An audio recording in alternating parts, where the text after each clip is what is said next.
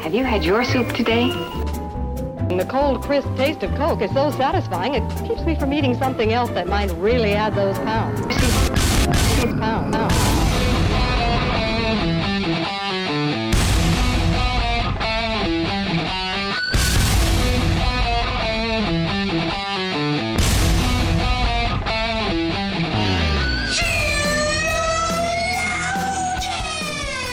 Good morning, good afternoon, good evening, wherever you are. Welcome to another episode of Sheologians. We are here today to put the her in disappearance. Oh, are we? We are, because things are disappearing in this episode. Like my brain cells are also disappearing. Hi, my name is Summer Jaeger, and I'm here with my beautiful co host, Joy. Enjoy every day, at least once, I imagine that something I'm walking underneath or around or by is going to fall down on me. Oh, At least once. I was sitting here and I looked up at like the the set lights that are above us and I was Okay. like, those are gonna fall. I mean, interesting. one day they might, but probably not right now. I mean, stuff like that happens. Yeah. But usually it's no, I see it in my like head. a freak. Yeah. Uh, that doesn't happen to me. But you know what I do think about, like, like dropping my keys and my phone into a yeah. sewer. You've told me about that, about dropping things. Yeah. Yeah. I see things falling on me. So for us, for it's both gra- it's Gravity, gravity, for it's both gravity. of us, but yours is like above. yeah. Yep. I do. I'm sure many people can relate to sort of thinking, thinking in like Final Destination. yes. Final destination thoughts. like this happens and this happens and this happens kind of Right. thing. Right. Yeah, I just see that all the time. Was that weird? No, I think it's normal. Okay. I think great. it's really normal. Okay. Well, if it's Um, not normal, you can call us at 470-465-0475 and let us know. I think as long as you're willing to move forward from that thought, Yeah, I do. Yes, yes. then it's yes, normal. I said yes. yes. Otherwise, go get help. Okay, got it. Um, if you're paralyzed to go anywhere not yet. or be anywhere because Nope. something could fall, Not yet. you know. um, I'm Joy. Hey, I'm here with my beautiful co-host, and I just don't. I don't have any thoughts. You don't have any thoughts anymore. It's the end They're- of your pregnancy. Yeah, Your thoughts are gone. yeah. That's Well, I always I have a lot of thoughts. I just never think to classify them in a way that's like remember this because that was interesting. right. You know, um, I don't remember where this came about, but at some point in Sheologians, you said thinky thoughts. uh huh. And then it became like a joke for a while, thinky thoughts. Yeah. Last night, I don't remember what my husband and I were talking about, but he said something like, Those are my thinky thoughts. And I just can't remember where that came from in our canon. I know. Someone Do you us remember- because I yeah. It being a thing. You said thinky thoughts, and I don't remember like what the context was or what it was, and it's just been accepted. And people will call us and leave us voicemails and be like, "Those are our thinky thoughts," Well, good. and I can't remember where it came from. Someone let us know. Yeah, four seven zero four six five zero four seven five. That must have been like early on. Um, It was early on. It was early on. It it's it was It would so probably be really weird. it was to go. so early on that it's just part of canon, and I don't question Yeah. it. It would be weird to go back and listen to episodes. I can't. I had someone recently um, say they heard me on a podcast, so they decided to listen to my show, Uh-huh. and they're going to start from the beginning. And I got scared. I was like, "Oh, I don't know. Maybe start. Maybe We'll come up with one to start for you guys. Yeah, Feminism. Start, start the with the feminism, feminism episode, the first one, and then move forward." Yeah, That was January of 2017. I know. But that was when we really like found our we're so old now. voice. We're like podcast old. I know. It's weird. We've been going for a long time. I don't know. Never missed an episode. But And let's see if we keep that can keep that going. going. I believe in us. You're gonna have, you know, this is how tough women are. Are you ready for it? You're gonna have a baby, Mm-hmm. and we are working hard to not miss a week. I know. Because we The really, men would just be like, "I gotta take time off." we've really made it our Yes, goal to never to not miss. miss. a week. Yeah, it's gonna happen at some point. Yeah. But not even Georgia, Right. like coming into the world. We're gonna make Right. this happen. yeah. Make it work. Plan ahead. Well, this week we're here to tell you some. Well, you know, Joy doesn't know what story I have, and I don't know what story she has. So I don't even know what to call these stories. I don't know if they're true crime. I don't know. I have a disappearance. I don't know what you've got. I think they're true crime, but not like Okay. in the t- typical, typical. sense. Okay. I think they are cases involving. Does yours involve like a murder or anything? I don't know. Mine, do- mine doesn't. Okay. To be determined. Mine's like a legal, more of like a legal. Oh. Okay. Well, who's going first? We didn't plan that. Oh yeah. Whoops. Um, Whoops. you guys, quick, tell us. Who went? Because we told stories. Not that long. Well, who told the first? Who told you told goldfish? I so did. should I go first this time? sure. Okay. All right. You guys want to hear something really fun? I do. I wrote no notes for this. yes. So we're going to go through it. There's going to be some stuff that I don't know and some stuff that I approximate, and we're just keeping it loose. Thinky Um, thoughts. this is one of my favorite stories of all time. Oh. Um, I think it's so interesting. You know the story, you just don't know it yet. Oh, okay. Um, but there'll be a moment where you're like, I know what this story is. okay. Um, I'm looking forward also, I'm just going to let you guys know that there are certain elements to the story that I'm going to keep very light because Okay. certain parts of the story. Okay. suck. Okay. Um, and they're like pretty grim and rough. okay. And so, Keep it but light. that's really not the crux of the story. okay. So those things I am going to kind of Better. generalize. Smooth. And that being said, if this is a case that you choose to do more research on, Yeah. I'm going to say that you do that at your own risk. Like discernment, risk, whatever. Okay. And just know that if you look more into it, Yeah. um, you might hear some things that like really Are just- upsetting. Yeah, are awful. okay. We've all been um, sufficiently warned, and I'm super ready. Yeah, but I'm not. I'm Super. gonna tell you the story in light of what I love about this story. Okay. Um, and so I'm gonna tell you the story of a man named Matt Hahn. Han. Mm-hmm. Okay. Okay, so Matt Hahn, Mm-hmm. normal guy, Just pretty normal upbringing. Okay. I'm trying to think of what his age is. He's got to be. He's a little older than us. He's got to be like 35 at this point, maybe a little bit older than that. Okay. Um, but so we're talking like somewhat of a similar sure. generation. Um, he growing up fairly like normal life. Mhm. Um, but he as he reached his teen years, he started running with, you know, kind of a crowd Hmm. and started partying and doing things that some teenagers have been known to do. the things the teenagers, Yeah. kids these days. But he, where he kind of uh like jumped into not so common territory Mm-hmm. was that he unfortunately developed um, a meth addiction Oh, early on. Mm. So bummer. by the time he was a senior in high school, Yeah. he dropped out of high school because of his Oh. meth addiction.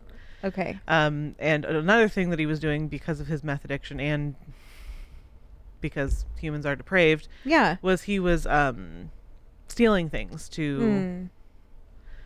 Feed his meth addiction. Yep. His, I guess, his dealer in particular was like a handy guy, so he Mm. would accept like tools for trade for meth. Okay. okay. So they would steal tools, like nice tools, because tools can be expensive. expensive. Yep. Um, and so that's just kind of what he was doing. They would, him and his friends would like park their car in a nice neighborhood, Mm-hmm. and then they would walk around the neighborhood and like look for people's stuff in, that people left in their Right. truck beds or Right. their garage door was open or whatever. Right. Um, and so this um, is why I don't trust anyone. I mean, lock your doors, people. Uh, but well, and actually that brings up a great point because this this is a part of the story, and I'm willing to have a conversation about it. Matt Hahn, despite being a burglar, he was never he never committed a robbery, which if you don't know the difference, a burglary is when you sneak into someone's house and steal something. A robbery is when you take a gun to someone's house and say, "Give me your money" to a person, and you brandish a weapon at them. Okay, so he never threatened a person with No. a weapon. And I'm not saying I'm not giving his stealing Sure. a free pass. Sure, right. But it is important to consider that there is a difference in of violence, degree of violence, Sure. in stealing when Sure. nobody is around yeah, to Mhm. like holding a person up Mhm. and threatening them with violence in order to get them to do what it would seem to intimate that there's a line he's not willing to cross. Right. Yeah. That he has a line. Not that he is a a righteous upstanding person. Yeah. No. thief, but No. he's okay, got it. Yeah. Um Noted. but so at any rate, he um they're doing that one Mhm. night.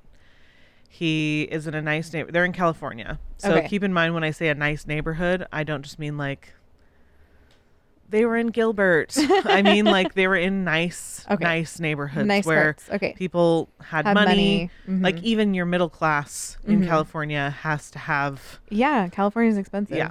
Um, and so they they stole some tools. They were walking out of a garage that was left open at night or something, Mm-hmm.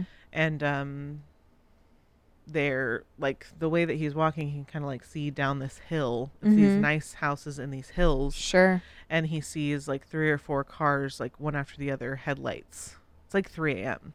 Mm. and he has like this horrible feeling and he's Mhm. like uh, those are cops because it's 3 a.m For and like who else Right. is going to be driving there's like no that there's not a lot of caravans in that formation Yeah. yeah, at three AM. Sure. and so him and his friends all take off like through the hills he ends up going to his house the cops are also there Oh. he goes through yards and sneaks and tries to hide the stuff that he's stolen anyway he gets picked up uh-huh. um, and he's getting charged with a lot of uh, burglaries, which Mhm. in the state of California is a felony, Okay. um, especially one where you're like entering someone's home Right. without their permission. Sure.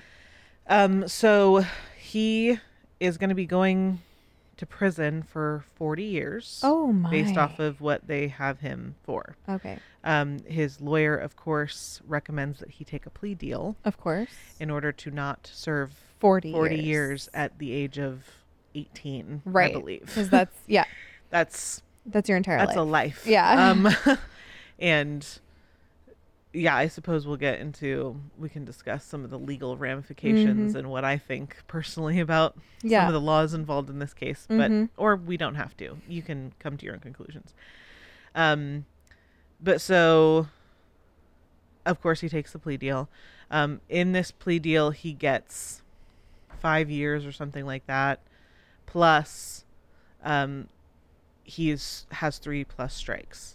okay. So in California, the three at the time they've Yeah. since reformed it some, uh-huh. but the three strikes law Yeah. was in full effect, Okay. meaning that um, for every felony you Mhm. get a strike. They can't arrest you for the first time and strike you out, okay. but they can give you three strikes. So like if they arrested him for five felonies, he, they can't automatically send him to jail for 25 to life, but they can he gets three strikes, goes to jail, and then the next time he gets picked up for anything after you have those three strike three plus strikes, Yeah. like Life sentence. 25 to life Okay. for each for each uh Wow. That's so unjust. charge. That's not just. Okay. yeah and got it. obviously of course that was done That's like horrible. that that was institute it's totally unjust Yeah. and it was instituted um, by people with the best of intentions who it was created Need a for, better standard. for career criminals who would go, be in and out of jail and then ultimately harm a person Mm-hmm. um and you know i think that's where that i'm talking about like violence mm-hmm. before like a, the, a burglary versus a robbery Yeah. does make a difference It does. Yeah. because someone um like a rate of recidivism first of all is not does not fall in the standard of justice you don't put someone away based on how likely they are to reoffend that's, not how pre-crime. right What Um, is this Minority Report? right but um but um he also you have people that are going to prison for 25 to life for violent crimes that they've committed Right. and then you also have this guy Right. who while he stole and i'm not saying that's right and that he didn't owe some person some amount of restitution Right. um but you're talking about an 18 year old Right. going to jail for 40 years for Right. a non a crime where like he that he could have repaid the cost of those tools Mm-hmm. And then justice would have been done. right yeah Mm-hmm. yes um at any rate so he okay so he's 18 he has a sentence for five-ish six-ish years he also has three plus strikes so he's going to prison and he can never commit a felony again, or I guess get caught at least for a felony Uh-huh. ever again. Right.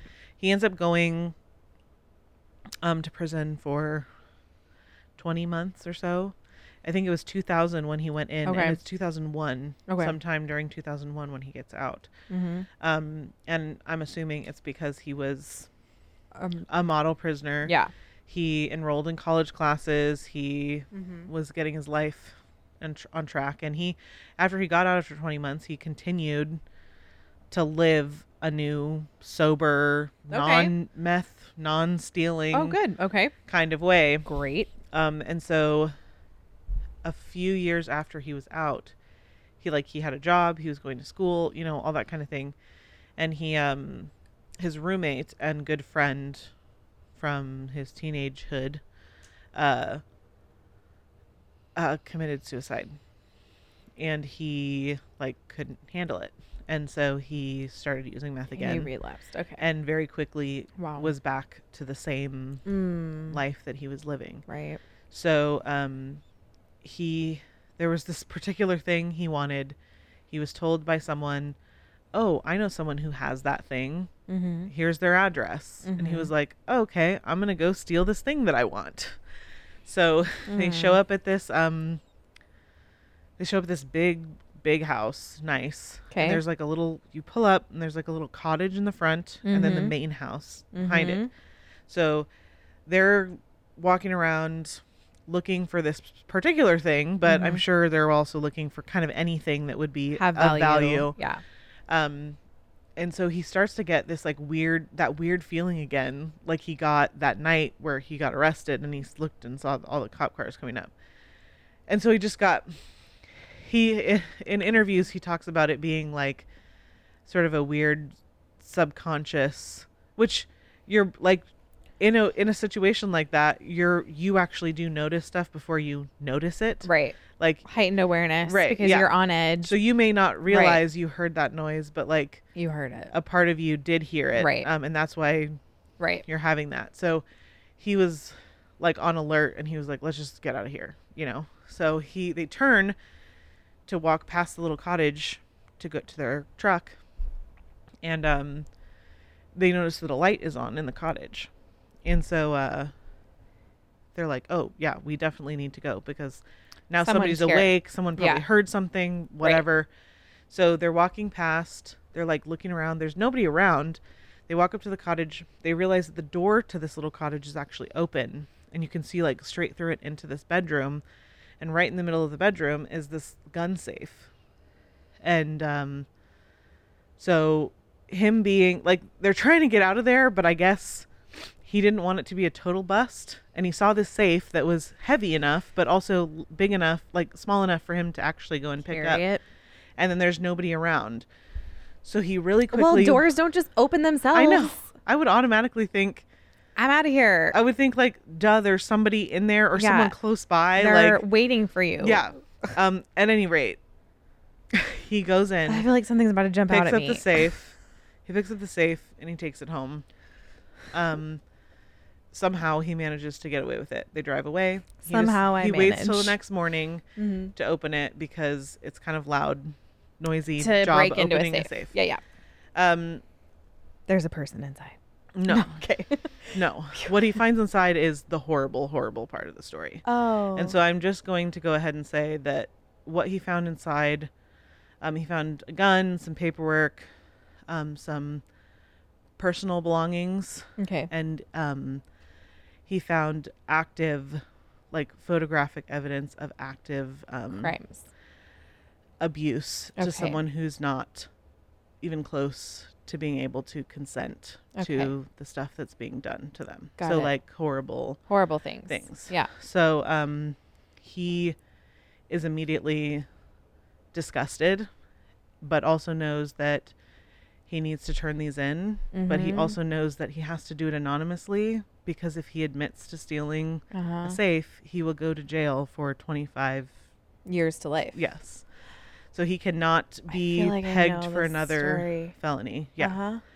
Um, and so he has to make this decision to. So what he does is he, like, wipes everything down, Yeah. and so that his fingerprints aren't on it. Mm-hmm. He um types up this little letter, Mm-hmm. puts it inside, Mm-hmm. and says something like like 911 this needs to get to the police Yeah. um put this monster away Right. the guy some of the paperwork had this person's name Okay. on it and so, it he gave the name he said i stole this from this address Mhm. i it's was found with this was found with the property of this person Mhm. um and you need to get Get this, this person. person yeah. um and he like took it to a house that he thought looked very familial and Okay. like a good and a- citizen. yeah like someone, a good citizen will do something. someone who would understand like The who would want to protect children and who would want to you know Right. um and i do forget exactly like how they ended up linking it to him Okay. if he ended up telling the police in a different incident or if they tracked him down in some other way but um basically he was able to anonymously give this evidence over Mm-hmm. um which immediately took this like protected and and put away this person that Good. committed this crime Good. except for the fact that he um he well so matt matt uh, hahn was able to do an off the record interview with the Mhm. police about Mm-hmm. this evidence Wow. um like the police actually Wow. they were like we just want to know we Yeah. just want to know what happened Yeah. um and so what ended up happening was very unfortunately the da came back and was like um this evil horrible person is fighting this and attempting to have the evidence thrown out Because they don't. Because it was anonymous. yeah yeah. and because well they couldn't they couldn't produce any sort of like Chain, chain, of evidence. custody yeah. Yeah. anything like that Mm-hmm. um and so basically the da was like you are gonna have to be Mm-hmm. You're gonna have to. You're gonna have to be the one that says, "I had this the whole time. Yep. I stole it. Mm-hmm. It was nobody else's. I stole it Mhm. from this address. mm-hmm. Uh, basically, I committed a felony." Yep. So here's the thing: is Matt Hahn wasn't um, just copying to one breaking and entering felony. Mm-hmm. Um, it was 16 felonies, just he- from various from the way he broke in because of trust, whatever. I don't know exactly what all the Mm-hmm. charges that were being brought against him were. Mm-hmm. but they had itemized the heck Mhm. out of Sure. that event Of course. and um and so he wasn't looking at 25 to life he was looking at 400 years to life which Right. Is Is there a life. difference? Yeah. right. so it's not as though he had like he was legitimately giving up this life Mhm. his life Yeah. to protect Yeah. well to to get justice For this person. for this person Yeah. who had been a victim yeah. Um, and so his lawyer, of course, was like, I can't recommend that you do that. Like, I wouldn't be your lawyer if I recommended you do that. Right. And basically, he's so he went back in. He he started the interview, and at one point, the DA like turned off the tape recorder and was like, "We have you have to say, like, this is the moment." She was like, "You don't have to. Like, I'm not forcing you to say it." But like if this is something you're planning on saying, Right. this is the point in the interview where you need to like decide what What you're gonna you're do. doing. Yep. And so he ended up he and he she even said she was like this isn't a TV show. Right. Like I can't offer you a deal. Right. I can't offer you leniency because Right. of this good act that you're doing. Right. You're like you're going you're outing yourself to protect another person. Like I can't offer Right. you anything. I can't promise. I can right. offer you 400 years to life. Right. Um, and so he did say that he stole it and he was the only person that had possession of it until he like placed it on that family's door step.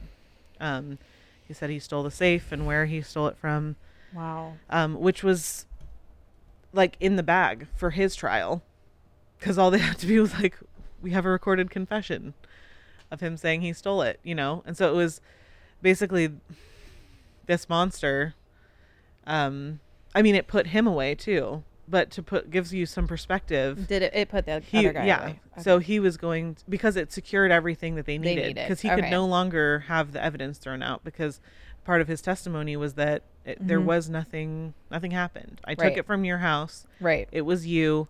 Nothing was fabricated. Nothing. No one broke the law. Like the police didn't break the law, rather.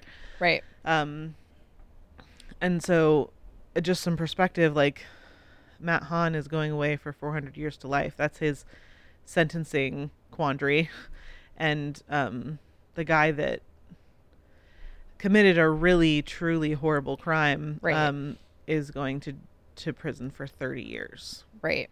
Um, which I hope I don't even have to explain the injustice Thirty years. that's there. Reg- yeah, take Matt Hahn out of the equation and 30 years. Thirty years. Um, That's yeah, That's not I'm not just. willing, you know, and Mhm. I'm, Mm-hmm.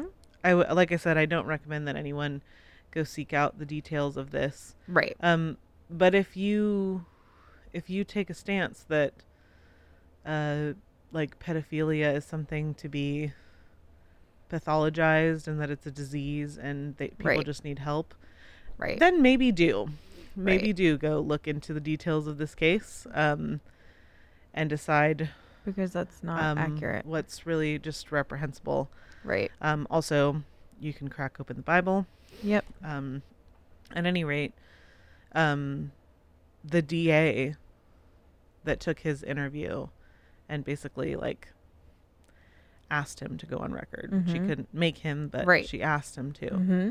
um, she ended up going to the media Mm. and explaining What happened? what he did. Wow. And so um, a few other people Mm-hmm. worked to basically create a media campaign Mm-hmm. just saying, like, this is the problem with the three strikes law. This It, it the is definitely a problem. Like, yeah. this is a problem that the justice Right. system needs to figure out because right. he did something wrong, Yeah. But he's he is going away for It's four right. like so even if he got the minimum sentence he'd be going away for 370 years longer than a person that actually committed a crime that i personally believe deserves the death deserves penalty. the death penalty Right. um and so uh and not just because that seems that's what seems right to me Right. that's what god's law prescribes Yes. to make a victim of that crime yes. Whole and to consider justice Right. done Matt Hahn did not deserve the pa- death penalty. He did No. nothing deserving of the death penalty. Um, he should have like in he did nothing deserving of life in prison Right. So the focus of the law should be making the victim whole. So Right. if Matt Hahn stole something, then he should have to pay it back. Right. So, but like putting him behind bars actually steals from people twice because if he stole your belongings and now your taxes are going to foot the bill on him for the rest of his life, you've been stolen from twice. right So justice would be that Matt Hahn has to pay you back for what he stole with Plus- interest. Yeah. Plus whatever labor time Right. lost or Right. So to pay you, to make you whole, Right. is what Matt Hahn should have had to do. right. He should not have to rot in prison while you pay for his food, shelter, clothing Right. for the next 370 years. Right. That's not just. It's not just to the victim. Um, and it's just incredible. Like you're like the that the story you're telling really highlights how corrupt laws can be when they stray from an objective standard Right. because it's like it's not just that he would get you know 400 years in prison for theft and then a person who has sexually abused another person would get 30 years like that's Mm-hmm. You're not talking about it's unacceptable well, and this is why I talk. I dis- I wanted to discuss the violence element. right We have one person who did violence to another image of God, yeah and then another person Right. who stole from an image. Neither is good. Both Neither deserve good. punishment, yes and obviously Right. both are sins first and foremost against God. right Um, but the point the, is, is that they're the punishment different. should fit the crime right and i hope that you well and and it's not because of because of god's law and how he preserved it for us we don't even have to guess on this one we know exactly We know exactly what God would right, do. right. Um, but basically, he ended up getting out. I don't know how many. T- so I'm going to go ahead and say that he served several years, Okay. Four to five Okay. years Mm-hmm. in prison. Okay. Um, he was paroled. I think he was paroled in like 2005 or 2006. Okay. Um, and he went to school and got married, and now he tells his story to people. Um, He got married. yeah. um, Oh. and you know he's he just has an incredibly interesting story Mhm. and you know he i know that he he wouldn't he even says in certain interviews and stuff that it's almost like it was fate what happened I mean, um but i think what I we got a word for say that is too. that yeah but um whether you know whether matt hahn wants to acknowledge the reason something like that would happen Mhm. or not. Um, I am going to take the opportunity because I love his story so much to say Mm-hmm. that it was a miraculous series Mhm. of events that was used to save. to save someone. Yeah, Yeah. Yeah. yeah, and he crazy. like he. The only reason he would be even capable of making the decision that he made is because he's made in the image of God. He Yep. understands, um, like what a violation against another person would be Mm-hmm. um, whether you consider that he wouldn't threaten someone with violence Mm-hmm. and that he wouldn't be able to deal with covering up someone else Mhm. threatening someone else with violence or committing Mhm. violence against someone. mm-hmm. And so he is not a good person in the sense that he Mm-hmm. his righteousnesses before God are good to go. like Right. he's not working his way Right. anywhere. Mhm. Um but he's also in the image It's of an God evidence and- of God's grace. Oh, yeah. That he was not a violent criminal, even though he was a bit of a career criminal. Yeah. Was not a violent criminal, and then he essentially gave up his life to protect someone Right. who needed protection, and that's that is it's interesting and weird, and I think Yeah. a lot of times we can lump people into one category and just be like, "Oh, you were in prison. Well, you're the worst of, of us." Right. Um, there are some people in prison who deserve the death penalty, and Oh, there's yeah. a lot of people in prison that don't. Well, Even deserve to be to be there. Yeah. and that's that's reality. right um but yeah i think it's an amazing story Mm-hmm. it's like basically a story of heroism mm-hmm. um uh Very anti-hero story. yeah Mhm. yeah but there's no you know he doesn't he doesn't i appreciate that he doesn't um glorify what he did Mm-hmm. and he accepts sanitize that it. well and he accepts that like he should have gone away that he Right. there was a punishment due to Mhm. him Yeah. Um, and he, as far as he knew when he went in, he was doing 400 years to life. Incredible. You know. Um, and it was basically just people in the media that were like, no, like that has to mean something. Like Right. the reason he is there, and plus the three strikes law in general, yeah. like this has to mean something. Mm-hmm.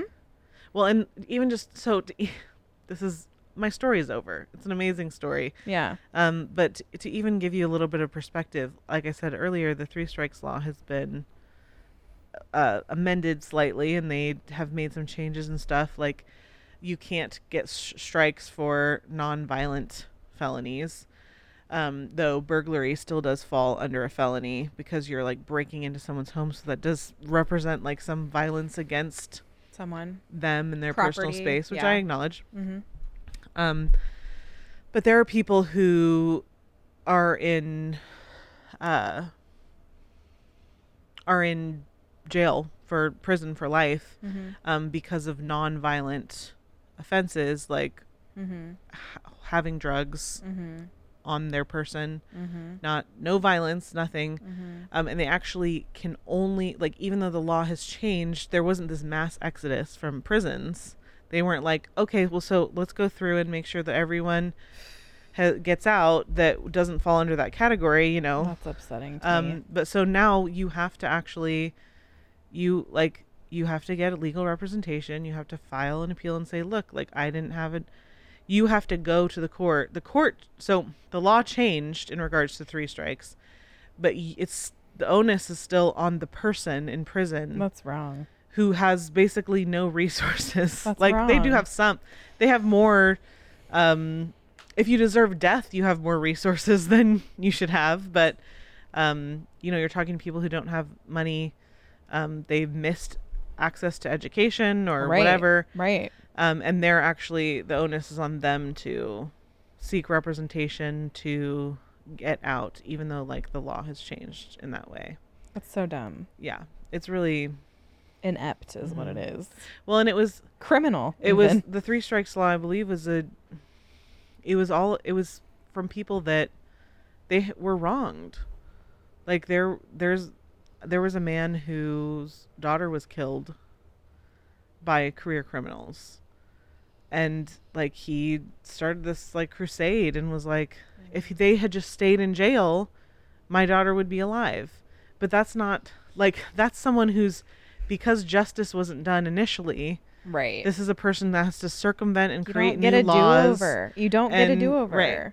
That's not how it works. And then justice was never done to him because they just went to jail for life. You know, it just it's really it's awful. It really shows you what just kind of the arbitrary system Right. will get you.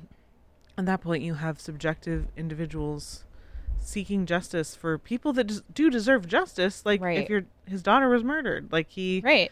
she deserved justice. Her murderer should have been put to death. Right. That would have been justice. but he had to seek it outside of the law and create a new law and that perpetuated injustice upon others. Right. That's lame. yeah That's a crazy story about Matt, though. Yeah. I kind of want to know what he's up to now. Yeah, he does have a he has some stuff. He has a blog, but it hasn't been updated in a while. And then I do know that he he said that every year he goes to um the school that he dropped out of Okay. and like does a talk Okay. and they always they never s- like say why the kids are there. They um they like explain the situation and they ask the kids like to weigh in on what they think should be done to Matt Hahn okay. and then they're like, "He's here, so let him tell you about it." but I don't know. I don't know like how Awkward. recently he's done that.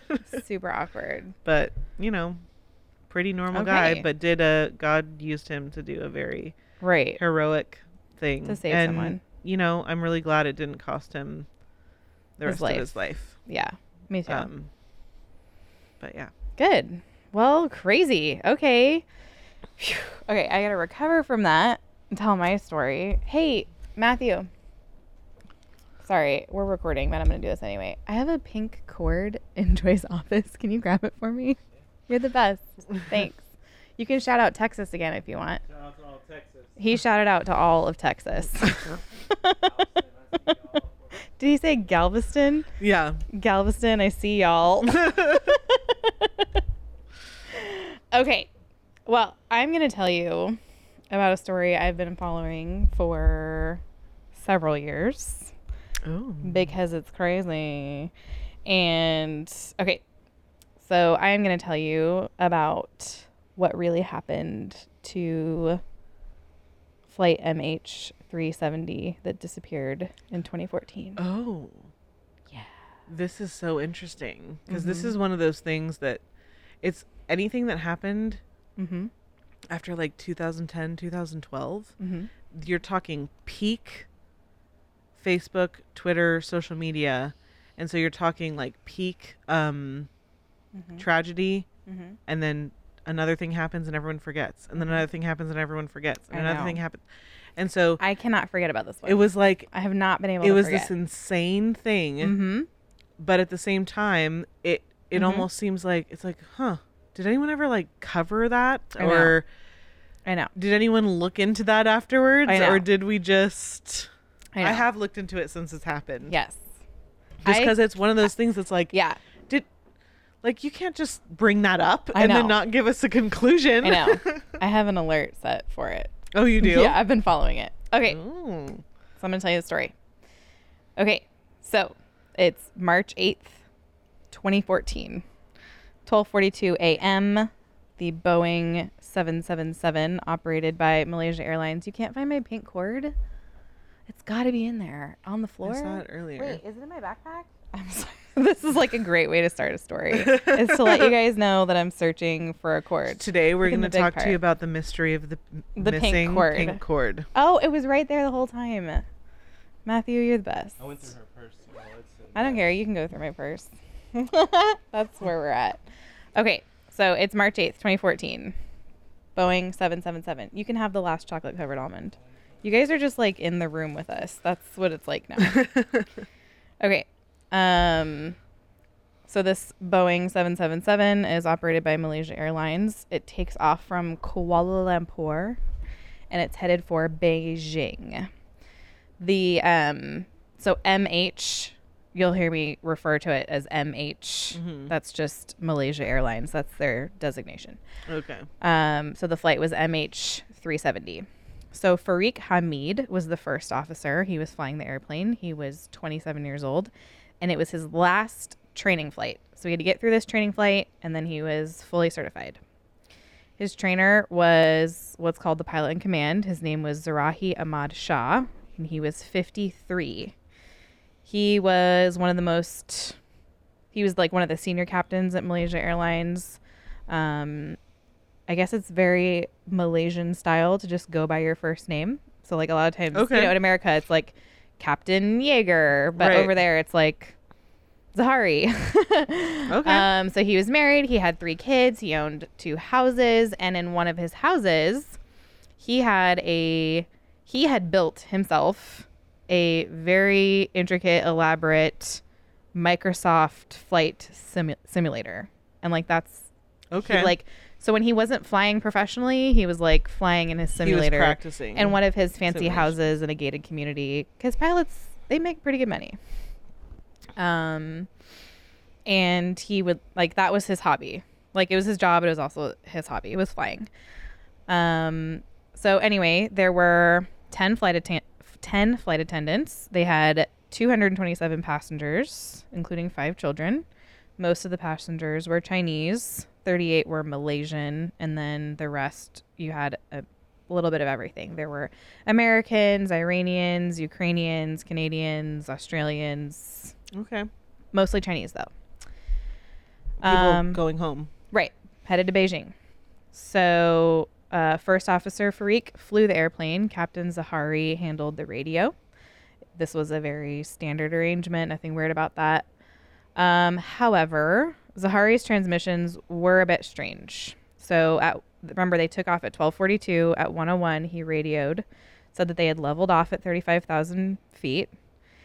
Um, but this was kind of like a unnecessary report um, because the norm was to report leaving an altitude, not arriving at an Okay. altitude. So that was a little strange, especially for someone who was like a senior officer, and it was just a little weird. Um, at 108, the flight crossed the Malaysian coastline and set out across the South China Sea toward Vietnam. And again, Zahari reported the plane's level at 35,000 feet. Again, Even though nothing had changed. this was a little odd. okay. 11 minutes later, I'm pulling this up on a map because I okay, yeah, South China Sea. Um, Kuala Lumpur is where they left off from. Okay, so I just feel like being able to see it, sure, look at it. right. So 11 minutes later, um, they would be getting close to the beginning of Vietnamese air traffic jurisdiction. Okay.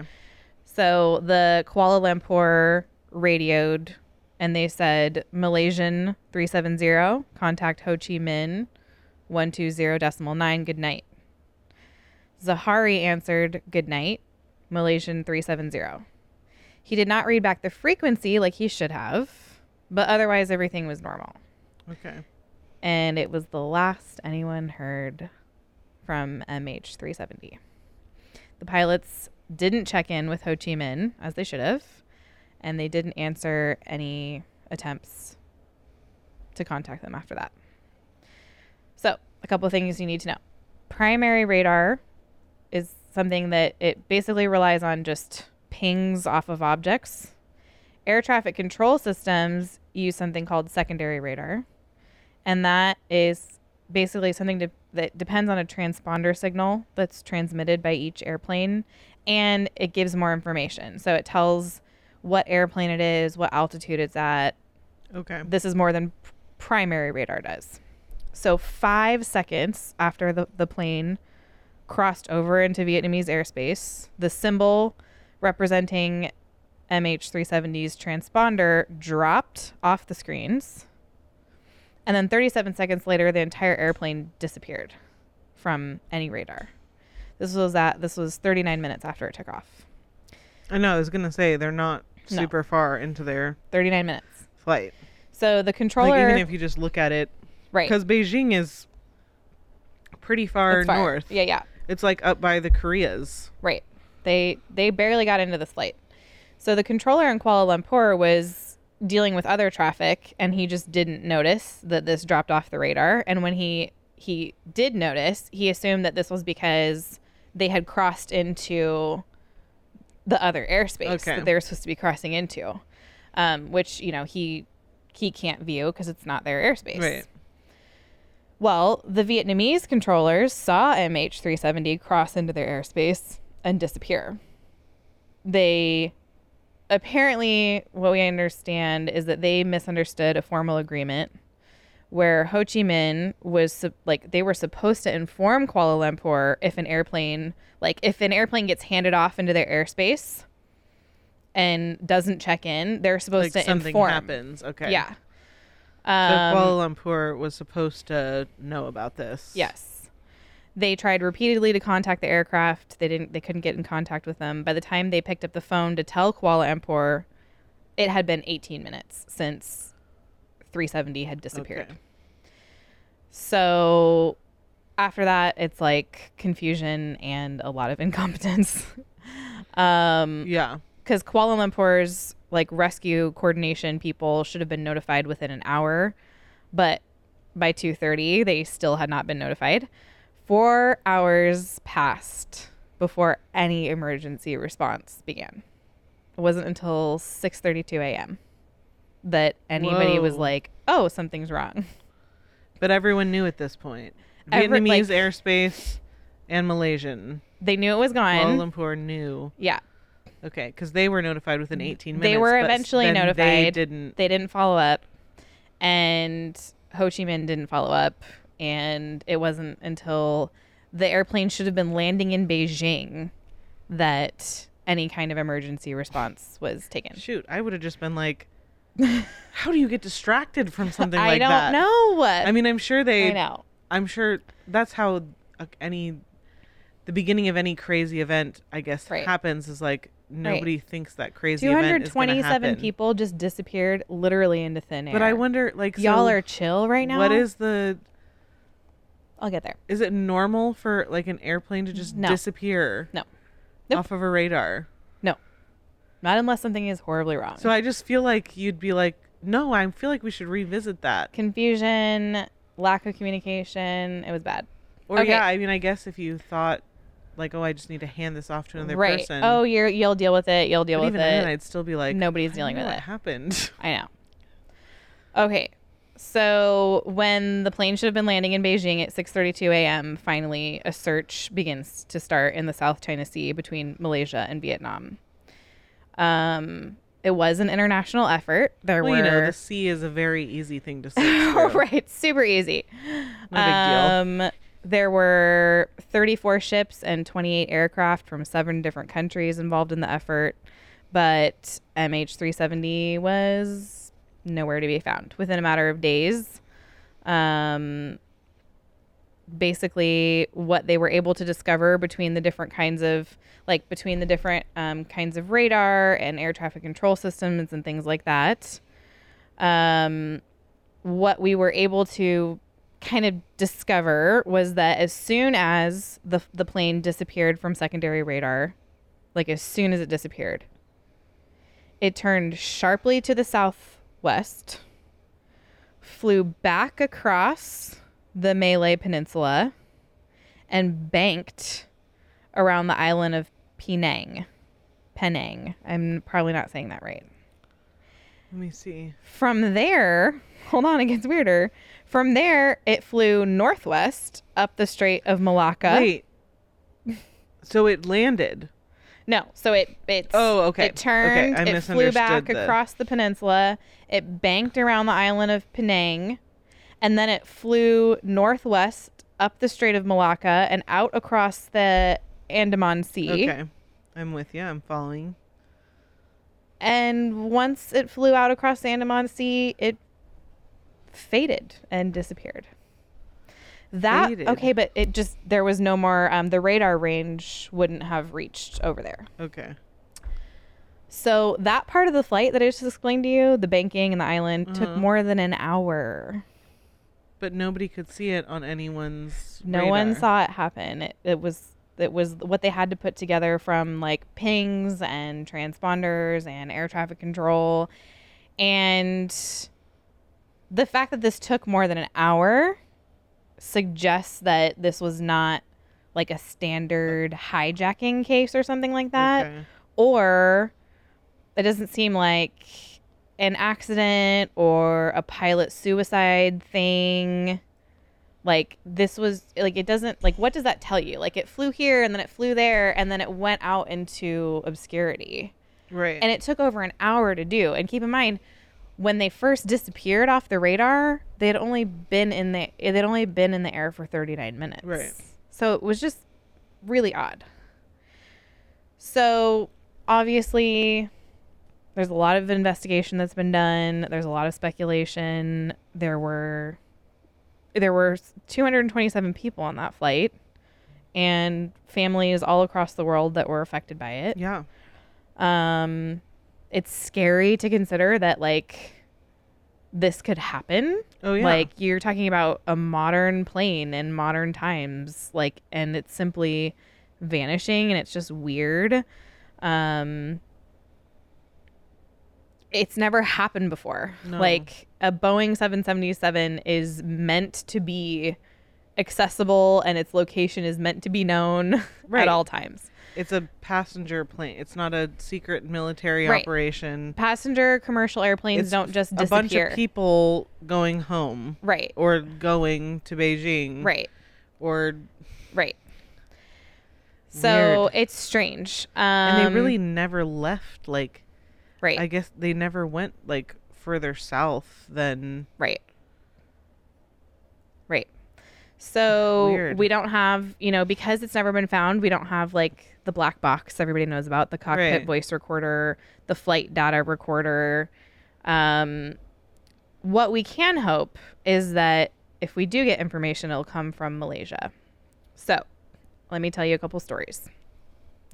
On the evening of the airplane's disappearance, a middle aged American man named Blaine Gibson was sitting in his late mother's house in Carmel, California, and he was getting ready to sell her house. So he was like sorting through taxes and things like that. And then he heard the news about the flight on CNN.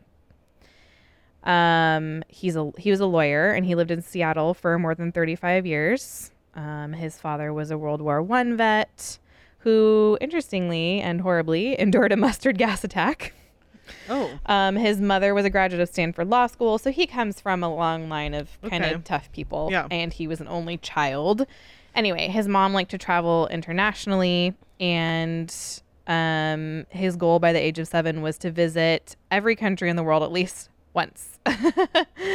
um, so anyway, he has kind of he's been a world traveler. He's trained in law, um, all this stuff. So obviously, he was really interested in this case. Like, and he's kind of like some people describe him like a modern day Indiana Jones. Oh. That's kind of like how Cool. people that know him think of him. So, despite the denials by Malaysian officials and all of the kind of like obfuscation um, that the Malaysian Air Force was trying to do, like, you lost a plane. Like, it's Right. not something people want to own. Be like, Yeah, oh, yeah, I just lost down for that. 227 people. Yeah. Um, Nobody wanted to well, because you better believe that whoever's name it all gets pinned on Uh huh. is also Is in to be the trouble for life. on Yes. lawsuits Yes. and Yes. things like that. Okay, well, it turns out that MH370 had continued to link up intermittently with a geostationary Indian Ocean satellite operated by Inmarsat, which is a commercial vendor in London, for six hours after the airplane disappeared from secondary radar. As it was heading out over that Uh huh. Andaman Sea. How do you pronounce Uh-huh. that? That's my Andaman. best guess. Okay. Okay. This means that the airplane had not suddenly suffered a catastrophic event. During those six hours, it was going at high speed, high altitude cruising flight.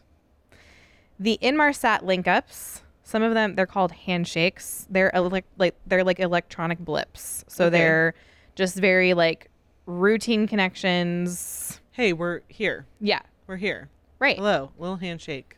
Just like Right. this is where we're at. That's it. Right. Okay. So How far do they make it? Well, all told, there were seven link ups. Two were initiated automatically by the airplane. Five initiated five initiated automatically by the Inmarsat ground station. Okay. There were also two satellite phone calls. They went unanswered, but they do tell us something. Associated with most of those connections were two values that Inmarsat had. It was kind of like a new thing for them to log. The first of the values is known as a burst timing offset, or something like think of it as like a distance value. It's it measures the transition time. I'm sorry, the transmission time to and from the airplane, so it can tell the distance between like the object and the satellite Okay. itself. Um, it doesn't pinpoint like a single location, but just location from the satellite. Okay. So, you can So it can give you, like, kind of a that circular- information. Yeah. So given the range limits of the airplane itself, um, basically this they kind of get the idea that um, MH370 crossed into the north vicinity of Antarctica at Oh, so 8:19 started going a.m. south. Yes. So they what crossed the Indian Ocean? Well, calculations of likely flight paths placed the airplanes uh, in Kazakhstan if the airplane turned north, or Oh, okay. if it turned north, or in the very south of the Indian Ocean. Okay. So basically, the the satellite doesn't give them any more information than that. Either they were in Kazakhstan, Okay. or they were like way, way, way, way, way down south. And then the satellite calls would suggest that like someone well, I'm assuming passengers don't have access to satellite calls, so it would have would to be s- some flight staff. Right. Okay, but all that to say, the technical ana- analysis leads us to believe with almost certainty that it, the airplane went south. Okay. Um, so that that's that's basically the closest we can assume. So, um, okay, I'm sorry, I lost my spot. Okay, after six hours, the Doppler data indicates a steep descent, as much as like five times steeper than a normal descent rate. And basically, within a minute or two of this descent, um, the plane, it seems, dived into the ocean. Um, judging from the electronic evidence, this was not a controlled attempt at a water landing. Like, the plane must have, like, instantly Just dropped from the sky. exploded into a million Okay. pieces when it hit the water. Um, but they don't know where impact occurred or Right. why. Um, and there's no physical evidence to confirm it. like it just seems like with a steep with a descent that steep, like the plane would have hit the water and just completely exploded into a billions of pieces. Wow. Okay, so less than a week after the disappearance, the Wall Street Journal was the first to publish a report about that satellite and those transmissions, which indicated the airplane um, had most likely stayed aloft for hours after going silent. Malaysian officials eventually admitted that the account was true. Okay. So the Malaysian regime was said to be one of like the most corrupt in the region, the region, and everything that happened after this seemed to like prove that true because they just they weren't they weren't doing anything. They weren't admitting to anything. Um, accident investigators were coming from all over the world, Europe, Australia, the U.S., and they were like horrified by what they found.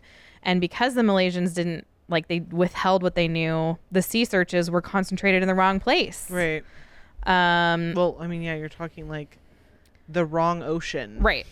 And if the Malaysians had just told the truth, then debris might have been found. Right. Um, at least something.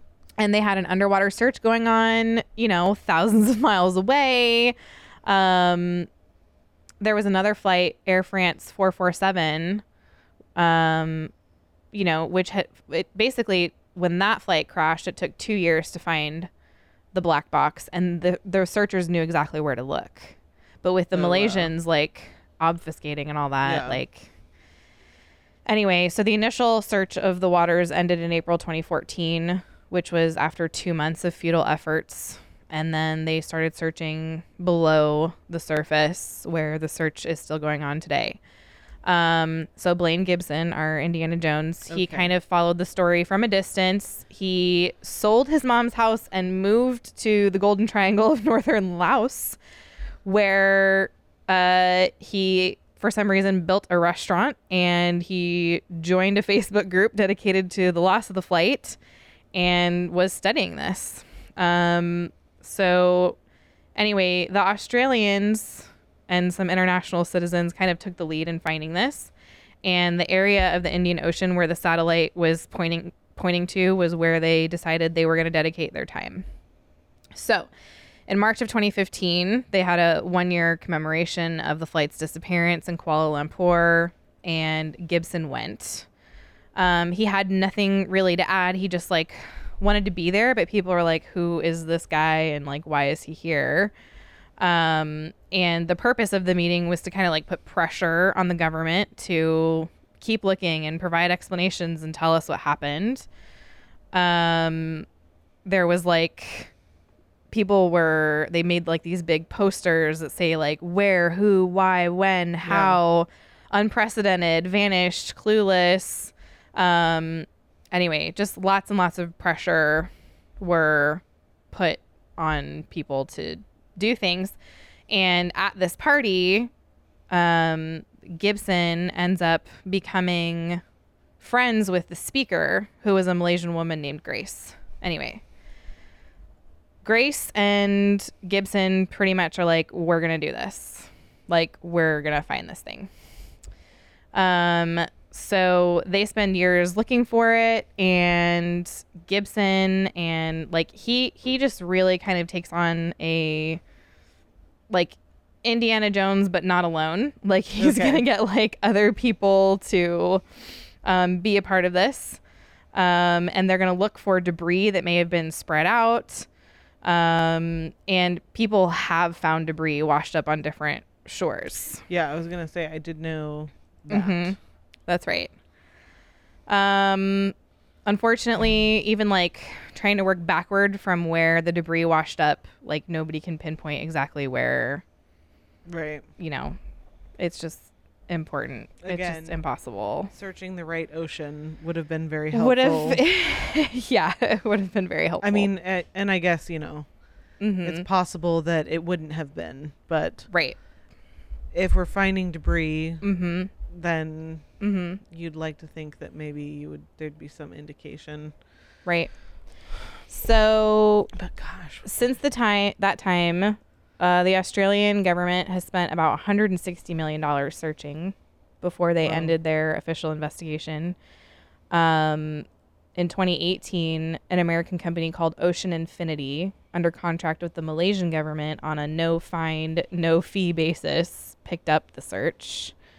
And they're using advanced underwater surveillance vehicles um, to try to find to try to find that. Um, they've investigated the Malaysian police. Um, just so many investigations, nothing really said. Um, and basically, everyone feels like the Malaysian government just wanted to cover it up. right. Um, Turns out people, not everyone's willing to pretend a plane never existed. right, Wow, especially the people on the plane. What the like the family members of right, It seems unbelievable. right. I know, Like oh they. I know. I And there have been know, so yeah. many like conspiracy theories. Like a Yeah. particularly crazy one is about this British woman named Saucy Sailoress, and she was like hanging out in southern Asia with her husband in a sailboat, and she claims on the night the plane disappeared, they were in the Andaman Sea, and she spotted what looked like a cruise missile coming at her. The missile morphed into a low flying airplane with a well lit cockpit bathed in a strange orange glow and trailing smoke. Um, so, you know, there's just a lot of like different stories about it. And, uh, Oh yeah. I mean in the absence of of information, the conspiracy theories go Right. crazy. Like right, well, especially when it first happened. I remember right. like when we had less information, Mm um it was like hmm. Mm hmm. aliens, Mm this and that like of course the more obvious like hmm. Mm hmm. terrorism, suicide. Yeah. But that's just so So- str- I mean, I Right. think the big thing is like I mean obviously we have more information as to where it went Mm hmm. and it's we I think everyone is uh understanding when it comes to how hard it can be to find Mm-hmm. something in the ocean. Mm hmm. I think the big thing that people really would want to know is why like what happened, what would cause someone to basically complete a flight but in the opposite direction. One of the weird. And after it fell off a radar. Right. Like so you could even if there was like a hijacked plane right. for it to fall off a radar Mm hmm. But then, it, I mean, why would you hijack a plane and fly it into the, like, where were they going? Antarctica? Sorry, yeah. I'm arguing with Matthew. Um, Our computer doesn't have any USB ports because it's new. then come over here. I need that. So one of the weirdest, I'll share this with you guys because this one is, this one seems like crazy to me, but like possible. Okay, so there's an electrical engineer in Boulder, Colorado, and he studied the radar data, and he believes that during that turn, the airplane climbed up to forty thousand feet, which is Okay. close to its climbing limit. And during that maneuver, the passengers would have experienced like G forces okay. um like that you know that feeling of like when you're pressed Yeah. back into the seat and he believes the reason for that climb was to accelerate the effects of depressurizing the airplane which would cause rapid incapacitation and death of everyone in the cabin like that's what he thinks happened Okay. um and i mean there's a lot of Well, but there's another way to immediately cause death to a bunch of people in a plane. Yes, but intentional depressurization, depress, depressurization would have been a way to subdue a potentially unruly cabin Right. in an airplane that was going the wrong way and Yeah. was going to remain in flight. Um, in the cabin, the effect would have gone unnoticed, but I mean, except for like you know the drop down oxygen Mhm. masks. Um, so anyway, it's just there's a lot of so we know that stuff that happened. Um but it's never been found. Like I'm really hoping you know, it could have been like a hijacking event. Um they they went into Zahari's house and like checked his flight simulator to see like if he had done anything Right. similar similar to this. Um they didn't. I mean I don't I don't know. Anyway. Well, and it's like you have a senior member Mhm. on the plane, Mhm. and then you have a member who's about to become certified, which kind of makes Mhm. all of his work previous to that moment Mhm. pretty meaningless. Mhm. If his intention is to just crash the plane right before Right. he gets certified. Right. Well, Well, and especially like it's not like people didn't know, people weren't involved in the personal lives of these two s- mhm. pilots. Mhm. Like they would have I don't know, I just wonder if anyone had any insight. Mhm. I'm assuming that they were pretty normal. Well, uh, well, okay. So the official report though is that nothing in the flight simulator points to Zahari. Okay. except that um so the the FBI of the United States like that's that's the Malaysian story. Okay. Oh, okay. Well, that's different. the FBI, Well, because the Malaysian story was also that uh huh. it's all fine. Yeah, we lost Right. the radar, but it's not a big thing. So I'm sure they'll be in was- Beijing in six hours. Right. Well, there was a flight simulation that went north around in Indonesia and was followed by a long run to the south, which ended in fuel exhaustion over the Indian Ocean. Like I said, the Malaysian investigators are like, well, this is one of several hundred. Like, you know, it's like, what is the big deal? Which, but it's, It's, true. not like he practiced that one flight Right. over and over and over again. Right. However, of all of the fl- of the like flights that came from the simulator that they could see, the one that was closest to MH370's path was the only one that Zahari did not run as a continuous flight, which me in other words, taking off on the simulator and letting the flight play out hour after hour Oh, okay. until it reached the destination airport. So instead, he advanced the flight manually in multiple stages, repeatedly jumping the flight forward and Okay. subtracting the fuel as necessary until it was gone. So there are some who believe that Zahari was responsible. He was like basically just trying to see how far. Right, because there's nothing could get. technical that he could have learned by rehearsing like this thing on a Microsoft product. Um, the people that investigate it think that maybe this was like a breadcrumb to say goodbye. Like it's as if he was like simulating a simulation. Like Well, but that just like okay, so even if you can establish a motive for suicide, Right. you also have to establish a motive for murder because he didn't Right. just commit suicide. He Right. killed someone he knew, right, a fellow staff member, right, and then 200 plus right. other innocent people. Right. I mean, you can't. You can't. Uh, it's not enough. Like it's not enough. Like there are some establishing people. that he would take his own life, I don't think is mm-hmm. enough because it's different to take. I mean, it's awful no matter what, but Right. it's different thing to take your own life than to right. take your life and the lives of 200 other people. Right. So all of that to say, um, other than just watching like a lot of news reports, I got most of my information from an article in the Atlantic about it that covers it more deeply than I just told you by a guy named William Languish.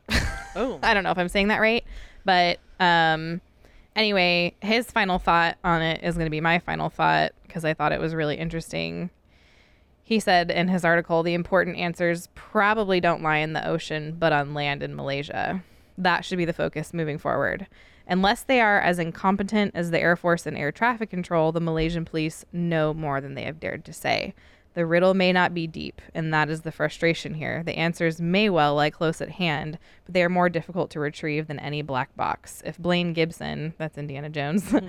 wants a real adventure, he might spend a year poking around Kuala Lumpur. I'm hoping this is the kind of thing where you know how we know more about Chernobyl now yeah. than we did when it happened, or Well, even I mean- the years after. Just finding something Right, could help. right.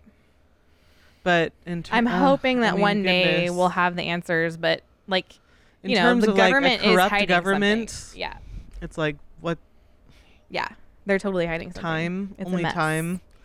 It's a mess. Anyway, that's my story. That's uh, that's the Malaysian story, and they're sticking to it. Gosh. I know. Because yeah, that's just such a crazy. Mm-hmm. I don't know. Like, there's not. Yeah, you can speculate as to why he would do it, but you'd have to speculate. Mm-hmm. Obviously, it happened. Did he do it? Was it something else? I know. What I want have- to know. But what kind of force? Like, what is the intention of anything that would have you dr- just fly to the middle of, like, just head towards Antarctica and see how far you make it? I mean, some say hijacking, some say it was Zahari, like suicide mission. That doesn't really make sense to me. I don't know. It's crazy. We may never know what happened on that flight. But there's, I mean, people. the 227 terrifying- souls. I know. Isn't that horrible? Well, and yeah, no matter what's going on, mm-hmm. when you're over the ocean and you're supposed to be over land, I know. It makes you think about how much you have to trust the person flying Oh, the know. plane that you're on. heck? Isn't that crazy to think about? Like Yeah. you really have to trust them. Yeah. I mean, they're quite performing a bit. specialty skill. yeah. Gosh. So okay, that's down. What's a happy thought? Shout out to Texas. I don't know. I'm a happy thought as you go about your week. I don't know. Well, hopefully we just find out what happened at some point, and Right. there can be some peace given to The those that like and- wonder what is yeah, is going on. super crazy. Enjoy your next flight, you guys. Um, Hopefully, you're not on a flight right now, listening to this. If you are, look Oh, around. Man, Is anyone up to anything? Oh man. All right. Well, hey, you can leave us a voicemail at oh, 470-465-0475. You can hit us up at patreon.com slash sheologians. We are partying over there and um I don't know what else do I need to tell them. I think that's it. That's it. Okay. Well, cool. That is it for this week and we will see you guys next week. See yeah.